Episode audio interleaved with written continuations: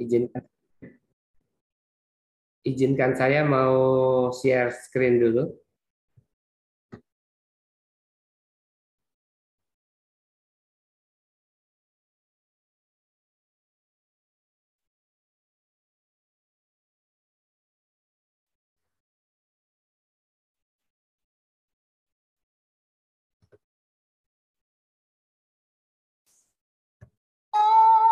Baik, Bapak Ibu, beberapa waktu yang lalu ketika saya masih menjadi guru agama untuk anak-anak SD di High Scope Palembang, dan mulai pandemi harus mengajar secara online, untuk menarik perhatian murid-murid, saya mulai memulai kelas dengan icebreaker supaya anak-anak tidak bosan dan antusias untuk belajar. Nah, apa icebreaker yang paling disukai anak-anak? Setelah saya coba beberapa kali, icebreaker yang paling disukai anak-anak adalah sulap. Ya. Jadi saya mulai buka YouTube dan belajar beberapa trik sulap yang sederhana yang bisa saya demonstrasikan di hadapan mereka dan saya melihat anak-anak itu begitu antusias, mereka heran dan mereka terkagum-kagum dengan apa yang saya lakukan. Saya kelihatan di hadapan mereka sangat hebat. Dan saya menunjukkan kepada mereka bagaimana caranya supaya mereka bisa mengikuti sulap saya di akhir pelajaran kalau mereka mengikuti pelajaran dengan baik dan dengan menguasai mereka. Nah, apa yang terjadi sesudah saya membuka rahasia sulap itu kepada mereka? Akibatnya mereka tidak lagi kagum sama saya karena sekarang mereka juga bisa. Padahal sebelum saya buka rahasianya, saya kelihatan sangat luar biasa di hadapan mereka. Sama halnya ketika saya belajar sulap dari YouTube. Awalnya saya belajar dari YouTube, saya juga bilang, waduh ini gila ya, hebat banget. Tapi begitu saya tahu rahasianya, komentar saya berubah. Saya komentarnya, waduh gila ya, Orang-orang ini pinter sekali nipunya. Ada saja akalnya membuat orang jadi tertipu. Nah, demikian juga dengan iblis dan setan-setan. Mereka adalah pakar dalam hal tipu menipu. Alkitab mengatakan di dalam Yohanes 8 ayat 44 di situ ditulis sebentar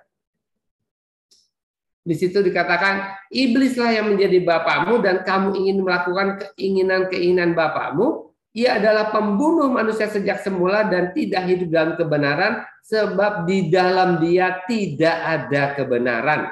Apabila ia berkata dusta, ia berkata atas kehendaknya sendiri sebab ia adalah pendusta dan bapak segala dusta. Kalau manusia saja dengan permainan sulap bisa menipu penonton, sehingga mereka sehingga kita terkagum-kagum apalagi iblis. Pengalaman kerjanya di bidang tipu menipu sudah ribuan tahun. Bermiliar-miliar orang telah menjadi korbannya. Prestasinya saudara bisa lihat di Alkitab, di Perjanjian Lama, di Perjanjian Baru, dan sampai hari ini keahliannya menipu telah membuat dia kelihatan begitu hebat dan berkuasa. Tidak heran ada begitu banyak orang takut kepada setan. Mereka memberikan sesajen-sesajen, mereka meminta kuasa kepada setan, dan tidak sedikit orang yang menyembah setan sebagai Tuhan mereka. Kalau kita lihat di internet, jumlah gereja setan tidak sedikit. Nah, kita tahu perlu tahu bahwa satu-satunya kuasa yang setan miliki adalah kuasa untuk menipu. Saya ulangi, satu-satunya kuasa yang setan miliki saat ini adalah kuasa untuk menipu. Dan hal terburuk tentang penipuan adalah kita tidak tahu bahwa kita sedang ditipu. Kalau saudara tahu sedang ditipu, namanya bukan penipuan. Ya. Nah, bagaimana setan menipu kita? Kok kita nggak sadar bahwa kita ditipu? Contoh, setan tidak akan menghalangi orang untuk pergi ke gereja. Buat setan, orang penting ke, pergi ke gereja nggak penting. Yang penting orang nggak sungguh-sungguh. Waktu puji-pujian orang bengong, pikirannya ke mana-mana. Waktu khotbah orang-orang lihat HP, lihat status orang, bahkan ada yang lihat uh, online shop. Orang-orang seperti ini pasti nggak sadar bahwa mereka itu sebenarnya sedang tertipu. Mereka merasa sudah beribadah, sudah melakukan kewajiban mereka. Tidak heran banyak orang yang rajin ke gereja tetapi tidak punya iman kepada firman Tuhan. Sehingga tujuan setan tercapai yaitu membuat orang Kristen tidak pernah mengalami perubahan, tidak bertumbuh secara rohani, bahkan mereka menjadi perusuh di dalam gereja. Beberapa waktu yang lalu banyak orang tertipu dengan seorang penelpon yang memberitahukan bahwa anak mereka sedang kecelakaan dan harus dioperasi. Kalau tidak segera dioperasi akan mati. Dan untuk operasi dibutuhkan sejumlah uang yang harus ditransfer sesegera mungkin. Dan biasanya orang-orang tua yang mendapatkan telepon langsung panik lalu segera mentransfer uang yang diminta dan terakhir dia baru tahu kalau dia tertipu. Termasuk kakak ipar saya. Kakak ipar saya, kakak ipar istri saya, dia ditelepon, dia panik, langsung dia telepon, langsung dia transfer 8 juta kepada si penipu itu, penelpon itu, dan baru sadar setelah dia telepon anaknya tidak ada apa-apa dan banyak modus-modus lain yang merayu orang, misalnya dapat mobil lah, dapat undian, dan terakhir Facebook saya dihack orang, dan saya tidak bisa login ke dalamnya, dan orang itu pakai nama saya untuk meminjam uang kepada beberapa teman saya. Tapi untungnya, ya untungnya jenis penipuan jenis ini sudah basi sehingga teman-teman saya lewat WA konfirmasi dulu ke saya, jadi ketahuanlah kalau itu penipuan. Nah, begitu saudara mengenal kebenaran, penipu kehilangan kekuatannya. Begitu kita kenal kebenaran, si penipu kehilangan kekuatannya. Oleh karena itu, setan pun akan kehilangan semua kekuatannya kalau kita mengetahui kebenaran. Masalahnya, ada banyak orang Kristen tidak tahu kebenaran bahwa setan sudah dikalahkan oleh kematian dan kebangkitan Kristus di atas kayu salib. Dan akibat ketidaktahuan ini, ada banyak orang Kristen tanpa sadar mempromosikan kuasa setan sehingga menimbulkan kesan bahwa setan dan iblis itu masih musuh yang kuat dan berkuasa. Lalu kenapa ada doa peperangan rohani di gereja? Memang doa peperangan rohani adalah salah satu topik yang masih hangat di gereja saat ini. Orang-orang mengeluarkan banyak energi untuk memerangi iblis dengan cara-cara yang saya pikir kadang-kadang terlalu over. Padahal realitas, realitasnya iblis sudah kalah total dan kita tidak perlu mengalahkan dia sekali lagi. Dari mana kita tahu? Firman Tuhan di dalam Ibrani 2 ayat 14 berkata, karena anak-anak itu adalah anak-anak dari darah dan daging, maka ia juga menjadi sama dengan mereka dan mendapatkan bagian dalam keadaan mereka supaya oleh kematiannya ia atau Yesus memusnahkan dia yaitu iblis yang berkuasa atas maut. Kalau dalam bahasa Inggris lebih jelas dikatakan by embracing death, taking it into himself, he destroyed the devil holds on death.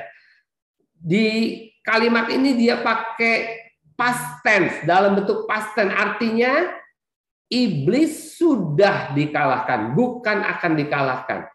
Dan saya yakin kita harus lebih percaya kepada firman Tuhan daripada siapa pun. Iblis telah kalah total, kalah telak oleh kematian Tuhan Yesus di atas kayu salib.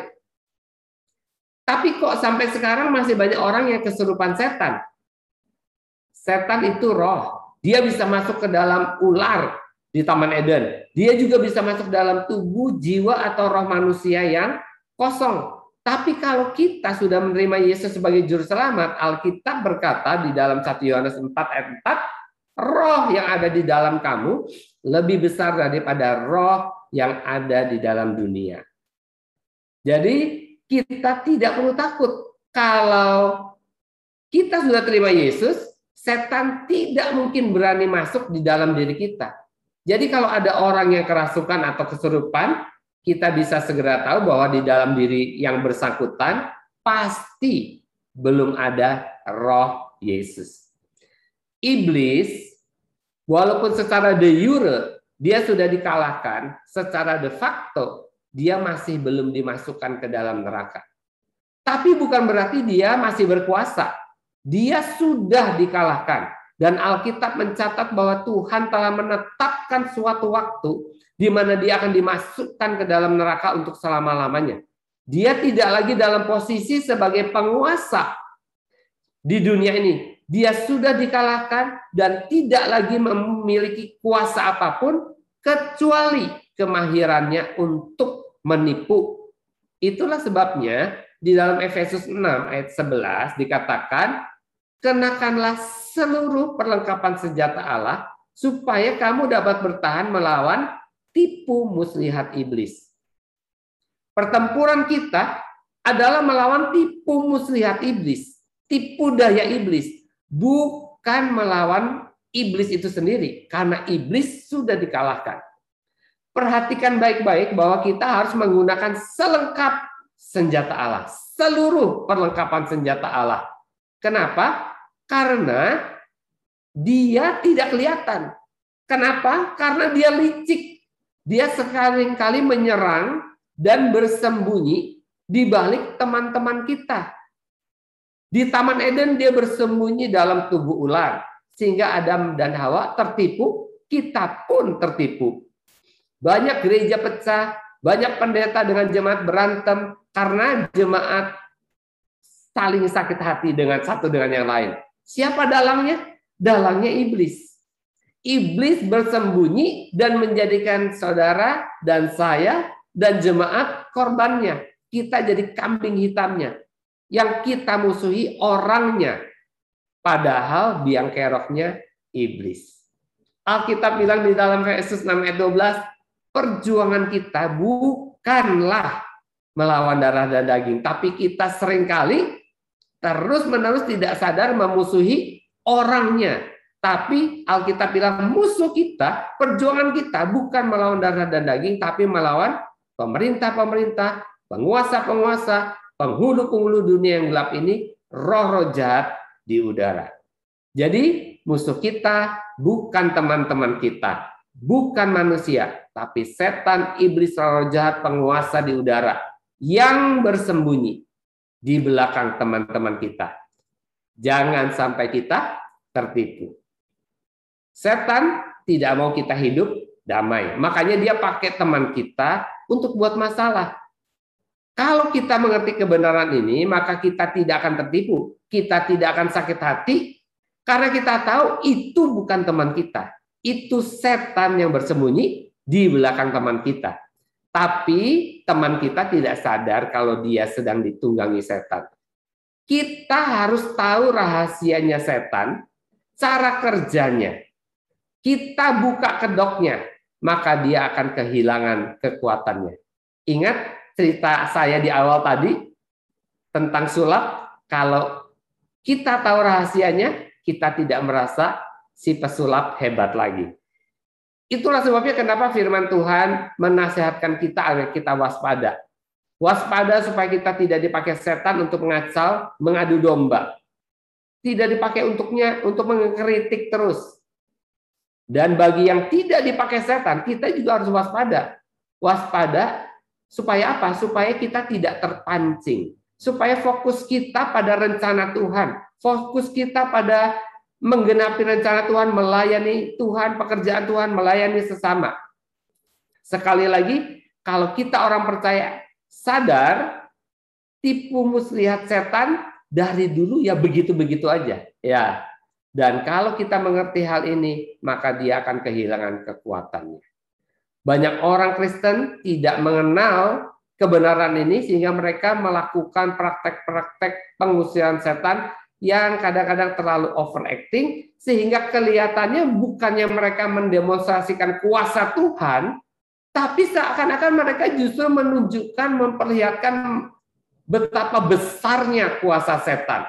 Apa yang orang-orang lakukan justru memberikan otoritas dan kekuatan kepada setan yang pada faktanya sebenarnya dia tidak miliki. Dan itu digunakan justru untuk mengintimidasi kita. Sama seperti saya waktu mengintimidasi murid-murid saya, seakan-akan saya hebat, sehingga mereka mau nggak mau nurut. Padahal semuanya hanya sulap, hanya tipuan saja. Nah, jadi ketika kita percaya kepada kebohongan iblis, maka sebenarnya kita sedang memberi senjata atau kekuatan kepada iblis untuk mengintimidasi diri kita sendiri. Saya mau baca dua ayat. Yang pertama dari Matius 10 Matius eh, sebentar Salah. Saya lupa masukin ayatnya. Dalam Matius 10 ayat 7 sampai 8 saya bacakan, "Pergilah dan beritakanlah kerajaan surga sudah dekat, sembuhkanlah orang sakit, bangkitlah, bangkitkanlah orang mati, tahirkanlah orang kusta, usirlah setan-setan. Kamu sudah menerimanya, kamu sudah memperolehnya dengan cuma-cuma, karena itu berikanlah pula dengan cuma-cuma. Tuhan bilang di Matius 10, usirlah setan-setan. Jadi sebenarnya kita punya otoritas jauh di atas dia. Matius Markus 6 ayat 16 ayat 17 berkata, tanda-tanda ini akan menyertai orang-orang yang percaya. Mereka akan mengusir setan-setan demi namaku. Jadi kita semua harus sadar bahwa kita sudah diberi otoritas oleh Tuhan untuk mengalahkan roh-roh jahat dan kuasa-kuasa kegelapan. Kalau ada orang kesurupan dan kita orang percaya tidak berani datang dan mengusir setan, itu art, itu artinya kita telah tertipu sama setan. Karena sebenarnya dia pecundang dan kita lebih dari pemenang. Ada beberapa pengajaran Kristen yang bilang kalau kamu mau usir setan, kamu harus hidup kudus. Harus kudus dulu. Betul. Tapi kita ini tidak bisa kudus dengan usaha kita sendiri. Kita bisa kudus kalau Tuhan yang menguduskan kita. Dan Alkitab di dalam Ibrani 10 ayat 10 berkata, oleh kehendaknya, oleh kehendak Yesus. Oleh kehendaknya inilah kita dikuduskan satu kali untuk selama-lamanya oleh pengorbanan tubuh Kristus Yesus. Sehingga kita tidak perlu lagi takut sama setan. Kita eh, bisa dengan iman percaya bahwa setiap setan siapa pun jenis apa pun pasti pergi kalau kita usir. Yakobus 4 ayat 17 berkata, tunduklah kepada Allah dan lawan iblis, maka ia akan lari daripadamu. Peperangan hanya terjadi antara dua pihak yang belum selesai perang. Belum ada yang menang atau belum ada yang kalah. Kalau salah satu pihak sudah ditaklukkan, maka perang berakhir. Setan adalah musuh yang sudah dikalahkan. Dan si pemenang akan melucuti semua senjata lawannya agar tidak bisa membahayakan dirinya. Iblis itu sudah dikalahkan. dan seluruh senjatanya sudah dilucuti. Alkitab berkata di dalam Kolose 2 ayat 15, ia telah melucuti pemerintah-pemerintah dan penguasa-penguasa dan menjadikan mereka tontonan umum dalam kemenangannya atas mereka. Jadi kita harus tahu bahwa iblis itu sudah dikalahkan dan kuasanya sudah dilucuti sehingga kita tidak perlu takut lagi melawan segala kuasa-kuasa. Itulah sebabnya kita jangan sampai mau tertipu. Saya rindu setiap kita menyadari bahwa Tuhan mau setiap kita hidup berkemenangan. Kita ini lebih dari pemenang. Dan kalau kita mengerti hal ini dan mengajarkannya kepada teman-teman jemaat, saya percaya gereja akan hidup berkemenangan. Jemaat akan hidup berkemenangan. Mereka tidak lagi hidup dalam ketakutan dan kekhawatiran. Dan kerinduan kita melihat kebangunan rohani melihat pembaharuan rohani, kebangkitan rohani dalam jemaat akan segera terjadi. Amin. Tuhan memberkati.